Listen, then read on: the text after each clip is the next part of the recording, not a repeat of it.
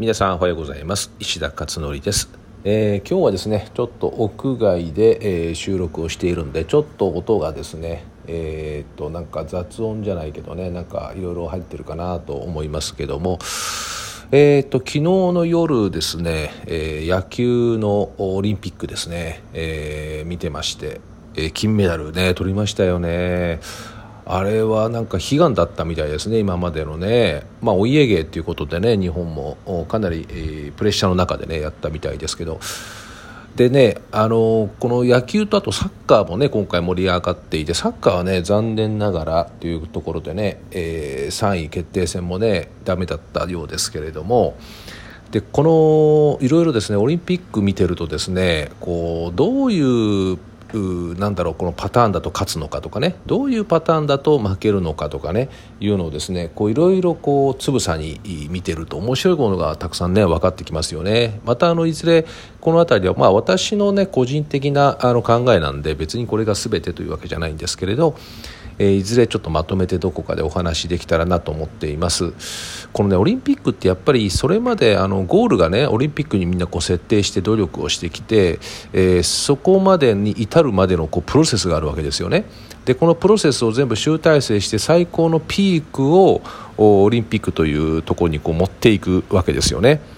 でねだからそういった意味でえー、どういったねその精神性を保ってきたのかとかあとどういったトレーニングを積み重ねてきたのかとかあと最後その勝った時のインタビューとか負けた時のインタビューとかその辺りのですね、えー、言葉の内容を分析してみるといろんなところがこう共通点としてね見えてくるんですよね。でこれをいろんなさまざまな分野にね応用してビジネスに応用する人もいたりあの受験とかね、えー、勉強に応用する人もいたりということで、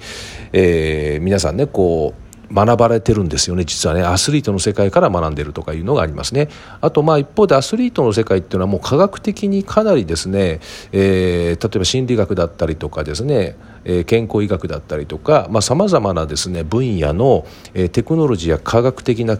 えその知見をですね応用して、え最その時代時代の最高レベルのものを応用して、え、こう皆さんですね活動されているので実はねアスリートの世界っていうのは、え、進んでるんですよね。ものすごく先端をいってるっていうねいうものもあるので実は相当ね学べるんですねあの世界っていうのはね。私もね知り合いの方結構いましてメダリストもいるしえーとね、そのコーチや監督だったりとかねまたそれを指導さするメンタルを指導する人とかねこういった知り合いの方々がいるんですけど、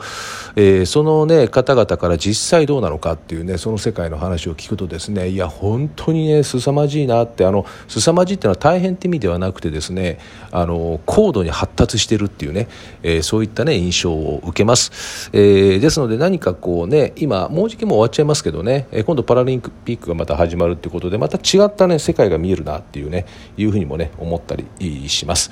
さて、えーと、今日のブログなんですけど今日はですねえーとね、長所短所の話の中でもエネルギーっていう言葉を使って、えー、説明をしてみました、まあ、これは私のメモ書き程度ということで、えー、またいずれこれをもっと発展させてなんか文章書けたらいいかなとも思っているんですけどね、まあ、そういった感じで、えー、簡単なメモ書きというふうに考えていただくといいかなと思っています、えーと、これ何かというとあの短所の是正をする前に長所を先に伸ばそうねっていう話はもう何遍もねこれまで、えー、話もしていますし、えー、書いてきてると、まあ、これはあの人材育成の最大原則って言われているので、まあ、プロの人たちはみんな知ってるという常識的な考え方なんですけど、えー、これをですね、あのー、まあ、なんでいいのかっていう話もですね結構講演会だったりとか書籍とかでも書いてるのは長所が伸びると心に余裕が出るので、えー、もともとこうね自分で分かっている短所長所は自分では分かってないんですよね。当たり前にできちゃうからね。で短所は自覚をしているんでこの短所は分かってるんですよね。だから長所が伸びると心に余裕が出てくるので自覚している短所を自分で是正するというね。後から自分で変えていくっていう可能性が上がるっていうね、まあ、必ずあの是正するわけじゃないと思うんだけど可能性としてはかなり上がりますでしょ。だから、えー、順番は長所をやってから短所っていうこの順番なんだという話をしてきました。でこれをねエネルギーでねエネルギーって言葉を使うと結構分かりやすいなと思ったんで、えー、これを今回書いたんですけどね。えっ、ー、とね長所を伸ばすとエネルギーが上がると。これなんとなく分かりますでしょ。長所を上げるとエネルギーがガーンと上がるっていうね。でこの上がったエネルギーを次の短所を直すためにのエネルギーに使うことができると。ということなんですよね。だから長長所上がる上げるとエネルギーチャージガーッとねこうチャージされるわけですよ。電池がね電池がこうずっとこう電源が充電されるようにね。でそれで溜まっているから短所を直す。で短所を直すってめっちゃエネルギーかかるんですよ。すっごいエネルギーが使うんですよね。だからそこにエネルギーを使うことができると。じゃあもし短所を是正から最初やっちゃうとどうなるか。すっごいエネルギー使う短所是正にエネルギーね。もともと最初からそんな大してないのにそれ全部使っちゃったらゼロになっちゃうじゃないですかエネルギーが。もう枯渇しちゃうよね。でそうするとその後に長所を伸ばそうと思ったってエネルギーがないから伸ばせないという、まあ、そういうことなんですよね。だから長所を上げる方が簡単なんですよね。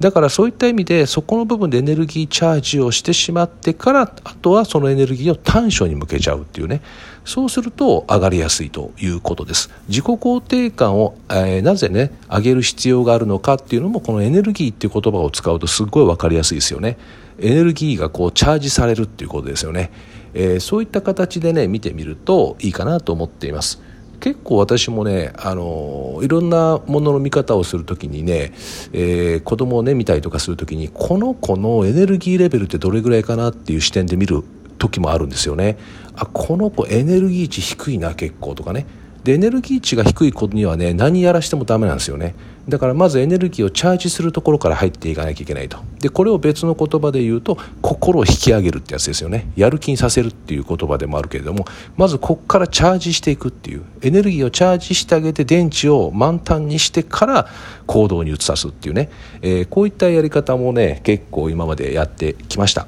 えー、ということで、まあ、エネルギーっていう視点からですね見てみるといろんなことがわかるというお話でした。えー、ということで、え、今日はあ日曜日ですね。えー、なんか台風がね近づいてるということで関東地方もですね、えー、まあ台風がね、えー来そうなエリアの方はですね、ぜひ、えご注意いただければと思います。では、えー、素敵な休日をお迎えください。